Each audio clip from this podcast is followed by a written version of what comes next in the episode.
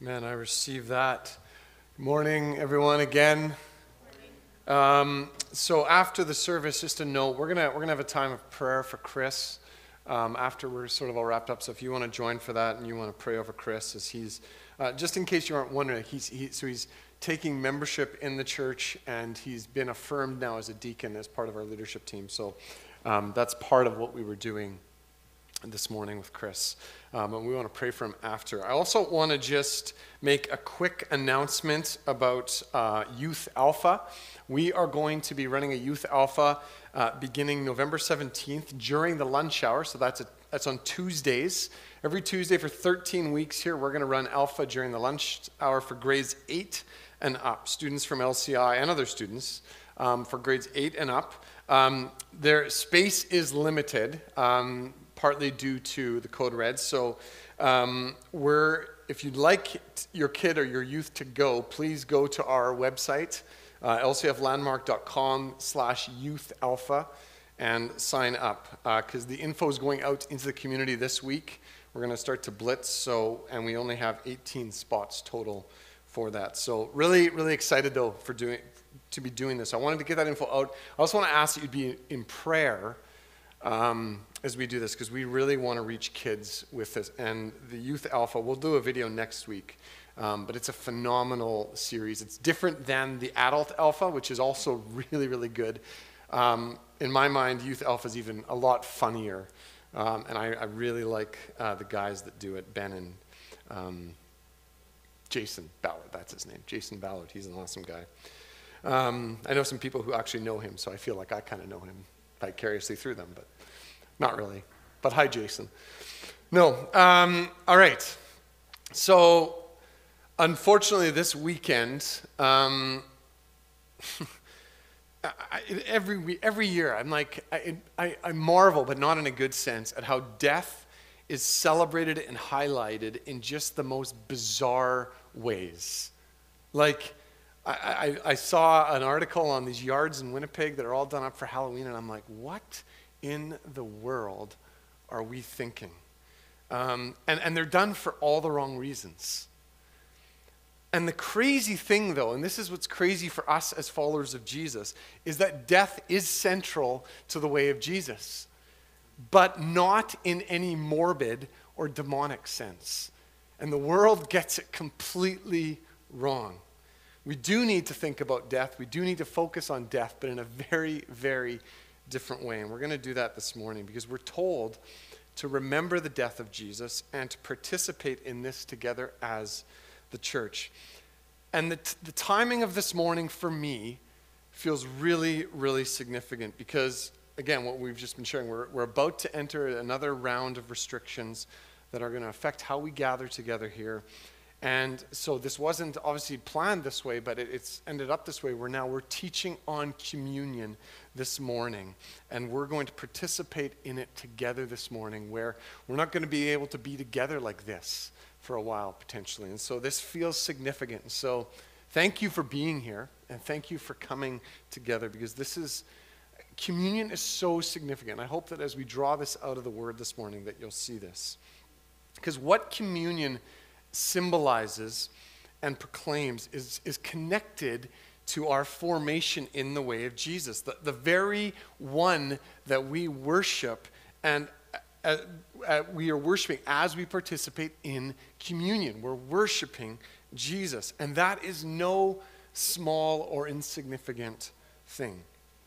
And so 1 Corinthians 11, you probably know the passage. It's the one in the New Testament that's known well. We read from it quite often when we do communion but it speaks of the Lord's Supper or communion. And, and it quotes uh, there Jesus, Paul quotes Jesus in saying, again, that this is done in remembrance of him. It also says that as often as we do this, and I'll admit that during this whole COVID thing, we haven't done this as often as we would like, but as often as we do it, we proclaim Jesus' death until he comes. Like, think about the significance of that, of what we're doing. So, I want to talk a little bit this morning about the proclamation of remembrance, that we are proclaiming something when we're remembering. There's a proclamation that goes out. And I don't, I don't think sometimes maybe we think about that enough in relation to communion of what we proclaim when we do this together. And so that's, what, that's the question I want to ask is what, what do we proclaim when we participate in communion together? You know, before we get going, let's, let's just pray that the Lord would meet us, that the Holy Spirit would be with us this morning. Father, we want to we want to thank you for this profound, holy thing called communion. And it is, it's profound, it's holy. And Lord, we don't want to treat it lightly. We want to come and we want to handle this with awe in remembrance of you. And so we're asking, Holy Spirit, that you would, you would be present with us this morning. We invite you again to be here. We know that you're with us, and we, we just want to say, Come and indwell us, fill us with your Spirit. Speak to us, Lord. Fill our minds with your truth. Fill our hearts with your truth, with affection for you, with desire, with hunger, with yearning, with all those things that just speak to a desire that we would know Jesus and we would know his death and his resurrection and the hope and the truth that it proclaims for us. Amen. So, first thing that we proclaim when we partake in communion is our salvation in Jesus alone. And I want to read um, that some of those verses in 1 Corinthians. So 1 Corinthians 11, verses 23 to 25. It'll be on the screen behind me too. Verse 23 For I received, Paul says, from the Lord what I also delivered to you that the Lord Jesus, on the night when he was betrayed, took bread, and when he had given thanks, he broke it and said, this is my body, which is for you. Do this in remembrance of me. In the same way, also, he took the cup after supper, saying, This cup is the new covenant in my blood. Do this as often as you drink it in remembrance of me. So, Jesus says that this cup of communion, the juice that we drink, is symbolic of the new covenant that has been established in his blood you know, I think that these words you're probably hearing there, like, this is familiar to me. Like I, you probably have heard this a lot. If you've been in church and you've taken communion, you're like, oh yeah, I know this. And we can kind of like, we hear these words, and again, like other passages, they just kind of roll over us, and we just kind of, we kind of almost like can tune out or check out, like, yeah, I know that. And I want to, I want to just say, let's not. I, I get how that's easy to do, but this is so, so significant because we have to ask what is the impact of this for our lives? Hebrews 9 24 to 26 helps us with this. It says there, For Christ has entered not into holy places made with hands, which are copies of the true things, but into heaven itself, now to appear in the presence of God on our behalf. Nor was it to offer himself repeatedly as the high priest enters the holy places every year with blood not his own. For then he would have had to suffer repeatedly since the foundation of the world. But as it is, he has appeared once for all at the end of the ages to put away sin by the sacrifice of himself. Just before these verses in Hebrews 9, it says that Jesus is the mediator, meaning he's the go between of this new covenant that he's brought about, that, he, that is being established. And, and what that is, is that Jesus has made a way for you, for us, for all of us to have relationship with God. And so as this go-between, as this mediator, Jesus, he entered into heaven. He appeared before God on our behalf. He sacrificed himself with his own blood to put away all of our sin to put away all of your sin. All of it. A terminal condition that you have, that I have, that every single person born on planet Earth has, a terminal condition that separates you from God. It can't be dealt with any other way but by the shedding of blood. And so before this, before Jesus came and did this, he says that, the high priest of Israel would enter the holy place within the temple once a year, and they'd offer these sacrifices for the sins of the people every single year, year after year after year after year after year, and it just kept going on. Lambs slaughtered every year, sacrificial blood every year to make atonement for people, for the people and their sin. It covered the people.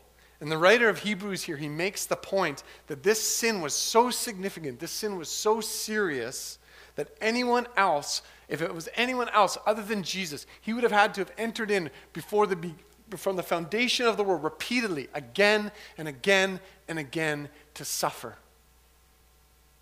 Like, th- you ever think about that and you go, like, every single year, a person would have had to have suffered bloodshed, bloodshed, bloodshed, because sin is serious.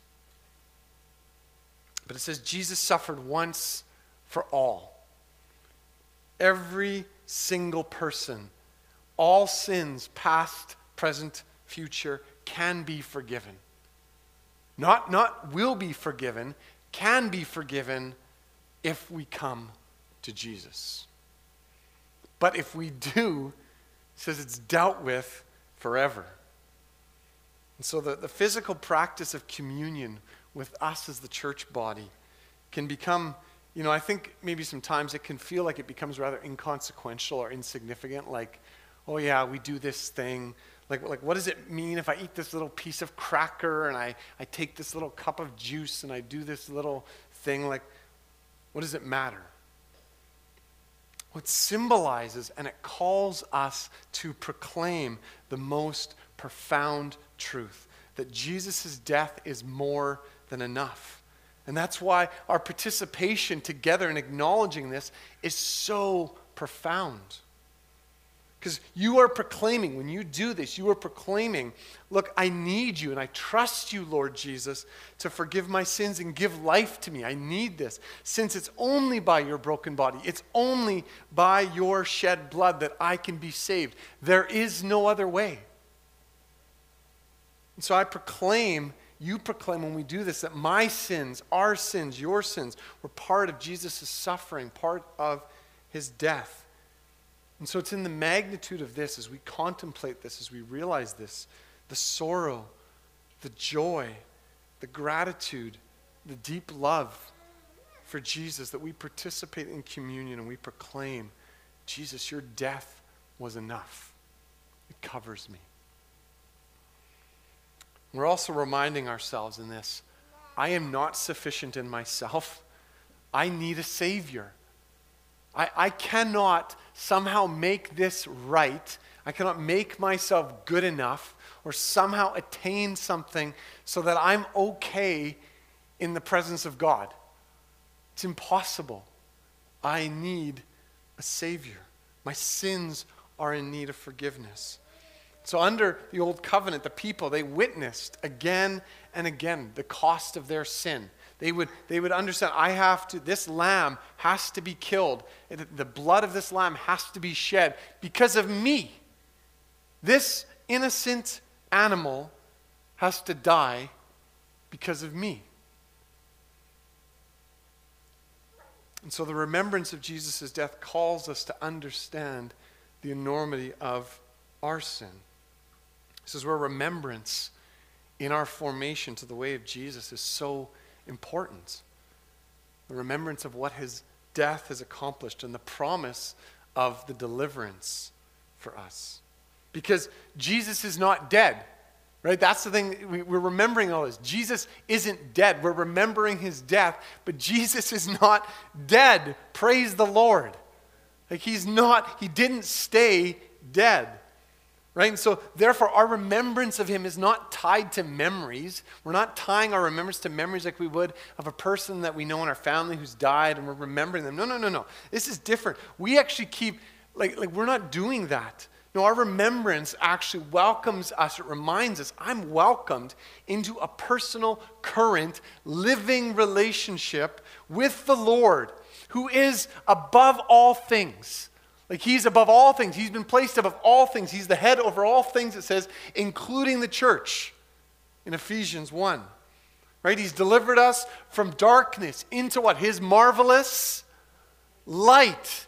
Right? And he's made us kings and he's made us his people, his chosen people, chosen race. He's brought us into this. And so it's in this remembrance that speaks to past, present, future glory. We've been saved, we've been set free, we've been united with Jesus. So the second thing we proclaim is our union with Jesus. Hebrews 10 16 to 22 sort of speaks of the covenant that God made with his people through the death of Jesus. And it quotes Jeremiah 31 33 there in Hebrews 10. That's a, a super significant passage in the Old Testament. If I can just, like, that passage in Jeremiah is just like one of those, like, top five uber prophetic passages in the Old Testament of, like, God saying, This is what I'm going to do with my people. Remember, remember what Dave spoke about last week in Jeremiah. So the people are in captivity. They're in a bad spot. God promises them what he's going to he's going to bring them out. He's going to bring them back. And Jeremiah 31 promises that of what he's going to do. And this is what the Hebrews writer is is quoting. He's saying this is fulfilled in Jesus. God's ways put into our hearts, his ways written on our minds. No longer any remembrance of our sin and our past. Total forgiveness. Total. In fact, we've been given this confidence, it says there, to enter into the holiest of relationship with God by the blood of Jesus. The curtain in the temple has been physically separate, that physically separated the people. That, that curtain, that huge curtain that said, You may not enter, has been torn into. It says, You go through that now. You are allowed to go through that into the holiest place to have relationship with God. Full access. We're invited to draw near with nothing holding us back. Our hearts have been cleansed and we've been washed spiritually with pure water, it says. Unlimited relationship, no limits. Ann Voskamp, she, uh, she wrote this book. I, I have to admit, I have not read it. Um, in fact, I was prepping yesterday, and Jen texts me a whole bunch of photos from the book. She says, and she says, You should, I don't remember she says, you, basically, you should read this. And so she's like, I think Jess has a copy of the book. So I, of course, Jess has a copy, and I, I get it out and I start reading. I'm like, oh, like, thanks a lot, Jen. Like, now I have to, like, I can't not talk about some of this because it is so good. But she talks about how there was this pastor who was in Jerusalem, and he was listening to a rabbi teach marriage customs of first century Jews. So he's sitting in this classroom. And, and he, this rabbi talked about when a son had chosen to marry, the father would pour a cup of wine and he'd pass it down to his son. This was part of the betrothal process that happened. And the son would then turn to the girl that he was betrothed to, the girl that it was chosen for him, the girl that he loved. And before God, in front of everyone, he would ask her for her hand in marriage while holding this cup of wine. And he would say these words of something to this extent This cup is a new covenant between you and me, which I offer to you. Think about that. This cup that I'm offering to you is a new covenant. I'm covenanting with you. That's what he would say. This is what Jesus offers us. When he, when he offered the cup, he's saying, I'm offering this to you. And he's asking in return, Do you love me? Will you covenant yourself to me? And he seals it. Jesus seals it with his blood. So the very act of communion is joining us in union with Jesus. And it's a foretaste of the great banquet, right, that's coming that's spoken of in Revelation 19. There's this picture of this great banquet where the Lord is going to welcome his bride, the church, and the church is going to be welcomed in. Now, I don't know how that's all going to work. I believe it's going to happen. This is, this is what's been culminating all throughout history. This is what God has laid the framework and the groundwork for, that this is going to happen. That there's this celebration, and it is going to be the party of all parties, okay? Whatever level of party you think of when you think of party, this is going to be the party. Like the party of the world, of all of history. And we're going to be like, whoa! We're not, so we're not in communion. We're not just reminding ourselves of this invitation that is given to us, and we're not just stirring expectation. We are doing that. Like, I want you to be stirred up, stirred up with expectation for what God is doing. But we are also in communion. This is so profound. When I read this, I was like, yes, we are renewing our covenant to Him. We are His bride. Guys, get over that. It's not weird. We are renewing our covenant to Him. We are, okay, you are betrothed to Jesus. That's what the church is. The church is called. We are in this state where following Jesus means you are betrothed to Him. What does it mean to be betrothed to one? There is no one else. There's no one else. And so communion calls us back to remind ourselves, first and foremost, who we are. We're loved by the Father. We're united to Jesus. We're not defined by anything else above that. And, and I think like we all suffer and struggle to actually believe that on different levels. I, I know that. I know that in myself. I know that every single one of you, you in periods of your life, you suffer and you struggle to believe that you are loved by the Father unconditionally, that you are the beloved and you're united to Jesus. We all wrestle with this. Many different circumstances, many different emotions, many different histories, many different things that have been done to us, many different things that we've done. And we're like, I don't know if I can believe this. Communion says, yes, you can. Yes, you can. We remember, we proclaim who Jesus is, the covenant that we've chosen to enter into. And the promises of God over our lives, it just covers us. What else do we proclaim? Number three, the third thing is our need for spiritual nourishment. So I want to just read um, out of John 6. In John 6, Jesus is speaking there of being the bread of life. And he's speaking about this relationship with him that feeds our souls. In fact, he speaks so literally about it that a lot of people weird out and they're like, what's this guy talking about? And there's like a bunch of them are like, I'm, I'm leaving this guy. But this is what Jesus says. So Jesus said to them, Truly, truly, I say to you, unless you eat the flesh of the Son of Man and drink his blood, you have no life in you. Whoever feeds on my flesh and drinks my blood has eternal life, and I will raise him up on the last day. Jesus isn't talking about us being vampires, okay? This is symbolic. I know people are like, this is like really weird. No, he's speaking symbolically of what it means to actually be connected and abiding with him. For my flesh is true food, and my blood is true drink. Whoever feeds on my flesh and drinks my blood abides in me, and I in him as the living Father sent me, and I live because of the Father. So whoever feeds on me, he will also live because of me. Do we, do we get the enormity of what Jesus is saying there? Like, if you don't actually have, if you're not nourished in me, you have no life.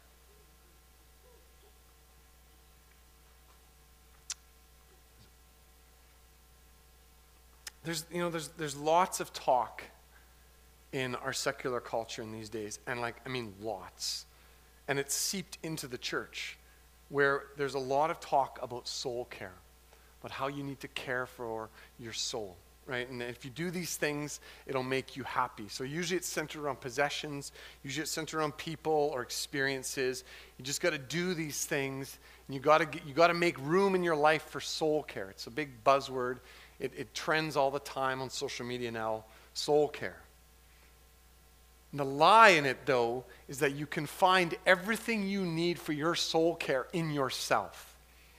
That you've just got to make enough room or do this or do that. And you'll, you'll find it. You just got to go into yourself, and then you know, and you'll, you'll find that, that peace and that rest that people are desperate for. I believe we are all desperate for soul care. Absolutely. We need soul care.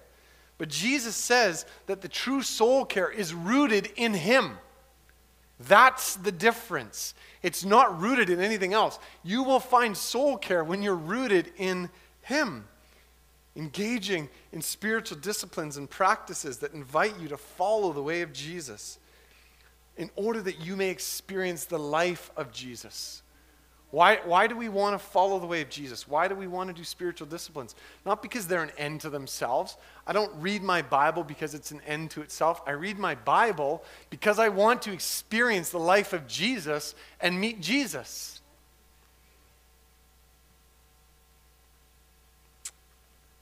What is Jesus saying in these verses? It's, it's profound. He's saying, You are deficient. Saying, You need my life. You can't survive without it. Don't try to convince yourself that you can survive without my life. And it's what's so fascinating in scripture is that Jesus, there's one thing that he tells us to do again and again and again. Communion. That's the one thing Jesus said. Do this again and again and again. To remember my death. To remember his brokenness, his sacrifice. Why does Jesus do that? Perhaps because I think sometimes we can be inclined to just kind of skip over all this and let's just get to the good part about Jesus' victory that feels really good. And I because we don't we don't let's just bypass my pain. Let's bypass my brokenness. I don't really want to touch that. I just want to kind of leave that there. I don't really like to dwell there. Shortly before COVID hit, there was a survey done. 39% of Americans, and I think we could probably attribute this to, Can- to Canadians as well, because I think we're very similar. 39% of Americans reported more anxiety than the previous year. 39% before COVID. Now, I'm not, I'm not making this about COVID, but what do you think that number is now? It's not about COVID. It's what COVID has done is simply magnified an already present problem. We are looking to the wrong sources in our lives. We are looking and we, are have, we have broken cisterns. We are trying to fill the wrong things in our lives. 39% having more anxiety. The, I, was, I was talking to another pastor this week, and he was talking to young adults, um, late teens, early 20s, and they were saying that, like, all of their friends, the number one thing is just anxiety, anxiety, anxiety. Why? Because we're looking to the wrong sources.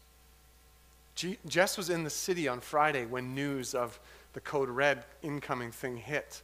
And she phoned me and she's like, people are actually in like physical various levels of panic. She was in stores, and she said it was, it was obvious that people were in panic. Guess what the first thing was to go in Costco? She got there, it's gone. You're like, but she said it wasn't like, I'm not even kidding, Paul. She says, like, people are visibly right now in a state of worry and anxiety over this. So, what's, for, for as followers of Jesus, what is the core issue for us in this? Are we going to Jesus for our spiritual nourishment? What is feeding you and sustaining you in this time? I get it. This time is weird. It's weird. It's there's pressing things. It feels odd. It feels wrong at times. It's just like what what is going on? What is feeding and nourishing and what is going to sustain you through this? Was reading a book this week by John Mark Comer and I love this quote. He said, "Let prayer set your emotional equilibrium and scripture your view of the world. You want to know how you do that? One practical way, and I'm learning this don't take out your phone the first thing when you get up. Don't even touch your phone until like 9 o'clock. Don't hit the news cycle. Don't hit this, hit that. Don't hit Twitter. Don't hit social media. Just don't hit it. Go to prayer. Go to the Word. Communion invites us to remember where the source of our life always, always is. That's the point of this. It, it, invites us actually into the brokenness of Jesus, where we can admit our brokenness and we can receive the healing that we long for. And so, your commitment to being nourished by Jesus in these days right? Your day in and day out, your commitment that I'm going to seek the face of Jesus.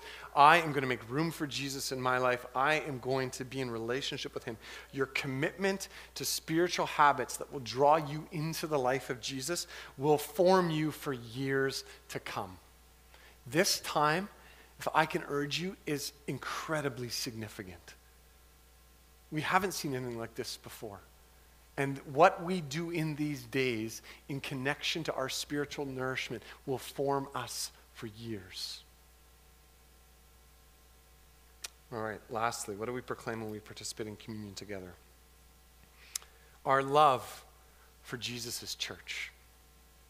Hebrews 10, that we just looked at that, verses 16 to 22, on the heels of that, of what we see Jesus' sacrifice has accomplished for us. When we look at that, then it beckons us on the heels of that. Hebrews 10, uh, Hebrews 10, verses 24 and 25. And let us consider how we spur one another on toward love and good deeds, not giving up meeting together as some are in the habit of doing, but encouraging one another, and all the more as you see the day approaching.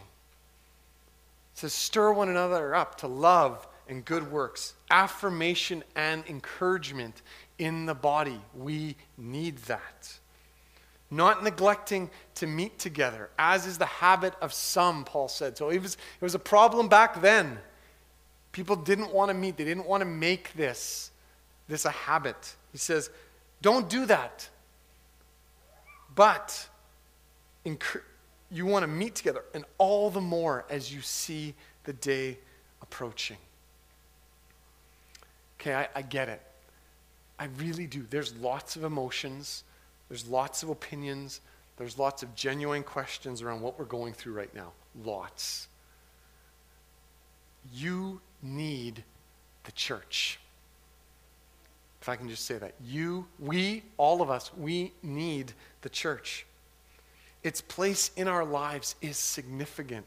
In communion, we're actually declaring our love for the church. We're declaring our commitment to it. Communion was not done in isolation, communion was done in participation with one another. And so we're entering this time now where we're going to be limited again. Make every effort to meet together. That's what Scripture says. Want to be faithful to Scripture. Go out of your way to encourage and affirm one another. Leaders need this in these days. We all need this in these days. How do we encourage and affirm one another in these days? I, want to put that as a challenge to us as the church. How are you going to affirm and encourage one another as we enter into now a different thing in these next few weeks? How are we going to do that? If I can encourage us, don't underestimate the importance of the church regardless of what the culture is says and what the general consensus of culture is. Don't, don't even set your view of that based on what other Christians say. Set your view of this according to what the Word says. That God gave Jesus to be over all things. To the church, it says, which is his body, the fullness of him who fills all in all. The church is really, really, really important to Jesus. And this care and this concern for the church is at the forefront of 1 Corinthians, actually. The very, it's at his, the very heart of Paul's concern for the church here in 1 Corinthians, because the church was not caring for one another. This is what he says going on in verse, uh, verses 28 and 29. Everyone ought to examine themselves before they eat of the bread and drink from the cup. For those who eat and drink without discerning the body of Christ eat and drink judgment on themselves. Now, we've taken this to mean a lot in the church where we do this sort of quick internal audit on ourselves. We sit here, we have the bread, we have the juice, and we go, it's an invitation in our lives to think about where we're at, to confess, to repent, to receive forgiveness before we take communion. An invitation to bare ourselves before the Lord, if you will. And, and that's good because communion is holy. We're coming into the presence of God in communion. It's actually, it's, it's really important. But it's more than that. Right? Verse 29 For those who eat and drink without discerning the body of Christ eat and drink judgment on themselves. The context of Paul saying that is the church having cared little or nothing for one another in the eating of the Lord's Supper together. It was all about themselves, it was all about their desires. No regard for those who didn't have and therefore some were being actually excluded from participating in the meal that is holy. And Paul, Paul's saying, guys, this is not good. This is not right. Some of you are just acting like it's just all about yourself. So, how, how do we apply this to our current church context? Right? I think that's the question. How, how do we, what does this mean for 21st century church? Because we don't usually come together specifically for large meals around the Lord's Supper. Maybe we should. That's something maybe in the future we should. But that, that, this was a different culture that they did this. But the charge to examine oneself there is in relation to our conduct in the body. Are we caring well for one another? Are we present and participating in the body? That's the underlying questions that Paul's asking them. He's saying, we don't partake of communion on an island. We don't do this in isolation.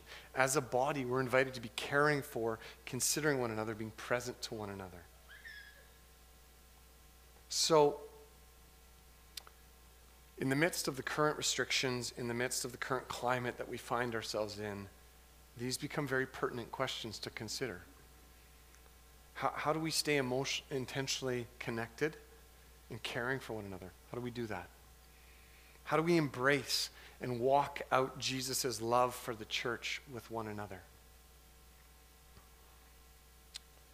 So we're going we're gonna participate here together in taking the bread and the juice in just a few moments.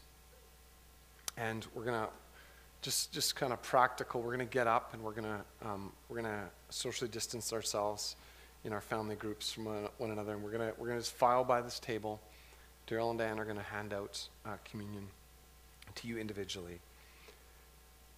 As we do this, I want us to consider the enormity of what we're receiving. Before Jesus, God's people would file into the temple and they would bring their sin offering every single year like I said. Hebrews 10:3 says that in these sacrifices there was a reminder of these sins every year. That was part of why they were doing what they were doing. It was a reminder, year after year after year. And the word there in the Greek for remembrance is only used four times in the New Testament really interesting. It's used in Hebrews 10:3 and then it's used once in Luke 22 and then it's used twice there in the passage in 1 Corinthians 11. So once it's used to talk about what the people used to do and be reminded of. Three times it talks about now the remembrance we have of what Jesus has done for us. Where there used to be a reminder, this is what I think the point is in the word, where there used to be a reminder every single year of your sin. Look at your sin. You need to be reminded it's bad. Now, it's been replaced. And we remember the sacrifice that covers us and invites us into relationship. It's different. It's completely different. It's no longer now where you have to be reminded of how bad it is. Now you're saying, I remember what Jesus has done for me, and he invites me into relationship.